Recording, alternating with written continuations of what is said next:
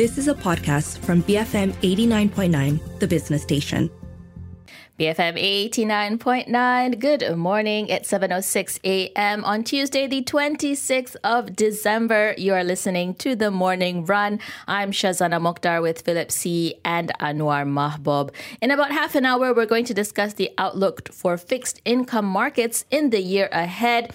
But we are going to kickstart this uh, shorter work week with a look at how global markets closed last Friday before the Christmas weekend. Well, last Friday, the Dow closed down zero point zero five percent and the S and P five hundred and NASDAQ was both up zero point two percent. On the Asian front, the Hang Seng was down one point seven percent, S T I was up zero point nine percent, and our very own F B M K L C I down zero point one percent. There were two markets that were open yesterday, right? We'll pay attention to them because they were open on Christmas morning. Uh, the Nikkei was up zero point three percent, while the Shanghai Composite was also up zero point one percent. And uh, for some thoughts on what's going to be moving markets in the remaining week of the year, as well as into twenty twenty-four, we have on the line with us Laurent Lequeue, independent market analyst. Laurent, good morning. Thanks so much for joining us. Let's take a look at what's happening in the central bank landscape, right? Because the Fed, the E C B, and the B O E held rates in their final meetings of twenty twenty-three, but their paths are likely to diverge in the new year. What accounts for the different stances of these central banks? Hi, good morning. Merry Christmas. Uh, yeah, the, the Fed, the E C B, and the B O E are all at the end of their tightening cycle, but they are facing quite different uh, economic situation. In, in the U S, Uh, the Fed is likely uh, to face another rebound in the trampoline landing of the U S economy. We have financial conditions that have eased uh, quite substantially uh, since Halloween. On the other hand, the E C B and the B O E are already facing kind of a recession in their respective uh, countries. How will this translate to the broader financial sector of both regions? Let's start with the U S, where regional banks were barely hit by the tightening cycle this year. Is the, is the worst over for them, given the rate cut outlook?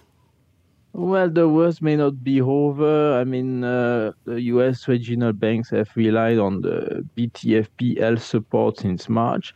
And then in twenty twenty-four, uh, they are likely to face a deterioration in the credit quality of the commercial loan. So I think that we will see more trouble uh, for the U S uh, financial sector in the next twelve months. But meanwhile, in Europe, the collapse of Credit Suisse sent shockwaves in the Swiss and European financial sector. How well positioned are European banks to navigate policy turbulence in the coming year? Yeah, but the European banks are facing kind of a similar situation than uh, their U S peers. Uh, we have already seen quite a sharp deterioration in the quality of the credit portfolio. Uh, last week, uh, we had uh, the Austrian uh, uh, real estate company Signa defaulting, and this has pushed uh, Moody's to downgrade uh, the private bank Julius Baer. So you can see that uh, European banks are also in a very tough uh, situation. I mean, who are the big European banks that will be most vulnerable then?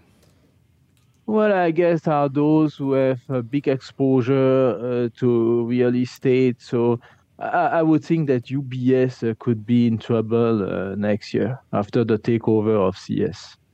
Well, coming back, I think, to the outlook of the U S economy, you've been pretty optimistic on the positive trajectory. But I'm wondering if there are any downside risks to watch in the fight against inflation. The Fed has signaled that they think inflation could be under control, but it's not quite over yet. Um, how do you think this might play out? What, what kind of factors might uh, pose a stumbling block to, I suppose, the downward inflation trend? And are there particular equity sectors which would be more vulnerable to inflation volatility? Well, I think the, the more potential downside risk is coming from a rebound in uh, commodities and in the oil price that will impact both inflation as well as the pricing, uh, as, as well as the consumer. So I think that all these sectors that are directly or indirectly related to the consumer spending, like consumer discretionary, consumer staples, remain the more vulnerable because it will be very difficult for these companies to continue to pass through uh, higher input prices to their customer. Laura, let's move on to commodities. And gold prices are ending the year on a high, currently trading above two thousand US dollars for the past two weeks. What accounts for this, and will these levels be sustained into twenty twenty-four? Well, physical gold is uh, inherently uh, the, the asset free of counterparty risk. So we have clearly see an interest in, in physical gold because there's a growing fears about counterparty uh, risk defaulting. And I think that going uh, into twenty twenty-four, uh, we have the U S presidential election, we have uh, half of the global population uh, going to the polls. So we will see a rising uh, fears of even uh, the public institution uh, unable uh, to solve uh, economic uh, problems in the next twelve months. And Laurent, casting our eyes uh, into twenty twenty-four, which is just a couple of days away, talking about asset allocation going forward, is the sixty forty portfolio debt, sixty equities, forty bonds?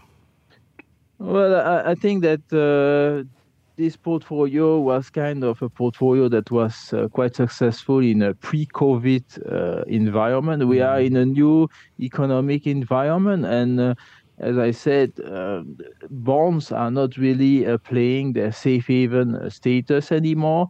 So you should look uh, for other assets as a safe haven or anti-fragile asset. And that's why uh, gold is particularly interesting in that uh, environment, because it's relatively decorrelated mm. from other assets. So how much then would you weigh, you know, for equities versus bonds, cash, or even alternative assets like gold then? Well, I think it depends of uh, the personal risk aversion of each investor, but I, I would think that uh, having a ten to twenty percent physical gold in a portfolio uh, would be uh, valuable in the in the current environment. Laurent, just a quick question. Um, how soon do you think that the money flows back to emerging markets, well, this part of the world? We're all hungry for funding, equities, investment as well. Well, I think emerging market uh, will have their time. In twenty twenty-three, uh, if we look back, uh, we see a very strong uh, equity market in uh, India. And uh, I think that uh, maybe China will finally uh, show something interesting for investor in twenty twenty-four. I would say that China remains kind of a black box for Western investors, so it's very difficult for them to get exposure to the Chinese equity market. But uh, long-term prospect of markets like Indonesia, India remain very good uh, for investors over the long term. And let's just end very quickly on the issue of currencies. Laurent, the U S dollar has retreated in recent days from earlier highs, possibly due to thin liquidity and rate cut expectations. How do you see the majors such as the euro and yen performing against the greenback when the new year begins? Well, as I said, I think that the E C B is likely to cut uh, interest rate uh, before the Fed. So this would be uh, very positive for the dollars against uh, the euro. Against uh, the yen is another story. I guess that in twenty twenty-four, the B O J will have uh, finally to, to pivot, and meaning for the, the, P O, the B O J pivot means that they will have to raise rates. So I guess that we could see uh, an, a strengthening of the yen against the dollar. So all in all, I guess that the dollar uh, will be kind of a mixed bag, uh, strengthening against the euro, but uh, weakening against the yen. Laurent, thanks so much for speaking to us, uh, especially on the day after Christmas, and a Happy New Year to you. That was Laurent Lequeue, independent market analyst, giving us his take on some of the trends that he sees moving markets uh, in the remaining week of the year, as well as in the year ahead. Interesting that China is that black box, right? We don't know whether it will, you know, resurge uh, in twenty twenty-four. But he started the conversation about the divergent pathways that we're going to see across the Atlantic between the United States and the U K, Europe. And very many parts of Southeast Asia are very dependent on China's recovery. I mean, they are going through their own problems as well. And mm-hmm. the government is trying to figure out which policy is the right policy for the economy. Mm. We are going to cover more about ASEAN markets in particular a little later in the show, but I was struck by one of uh, Laurent's comments in that he thinks the E C B is going to cut rates sooner than the Fed, which is slightly different from what um, Christine Lagarde has been telegraphing. I think the E C B has been saying that it's not time to cut rates yet, but he's right. In the Eurozone, they are experiencing recession in some parts of the region, uh, so perhaps they would be more pressed to cut rates. For, def- for very different reasons, right? The rationale for the rate cuts in the U S versus what you see in continental Europe. What I think was very interesting also from Laurent's uh, comments were that actually the banks will be also under quite a bit of pressure in Europe. I think articulating that after Credit Suisse, there are more banks that could follow. Well, we're going to be watching that space. Well, the banks did, uh, he did say that banks are experiencing worse credit portfolios. But what also raised, uh, piqued my interest was that there's more interest in physical gold, you know? Mm. And whenever there's interest in gold, that means people are getting more cautious about economies. It is a safe yeah. haven, right? Yes. Back to gold. Gold is gold. Or is it the other way? I think gold is great, to put it that way.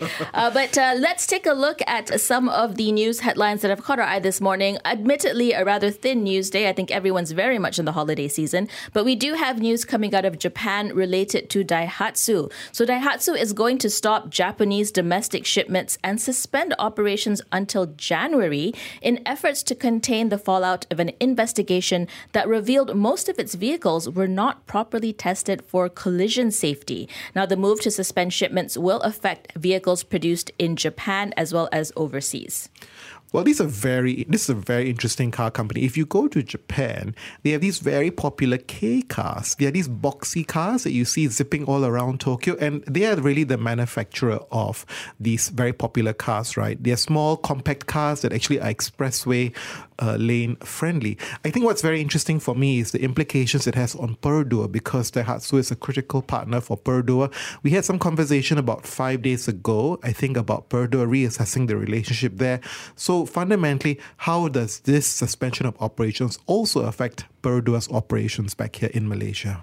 That is something to look out for, I think, especially in the coming days ahead. Uh, it is seven seventeen in the morning. Let's take a quick break. Uh, we'll come back with more of the stories that have made headlines this morning from our newspapers and portals. So stay tuned to B F M eighty-nine point nine. You have been listening to a podcast from B F M eighty-nine point nine, the business station. For more stories of the same kind, download the B F M app.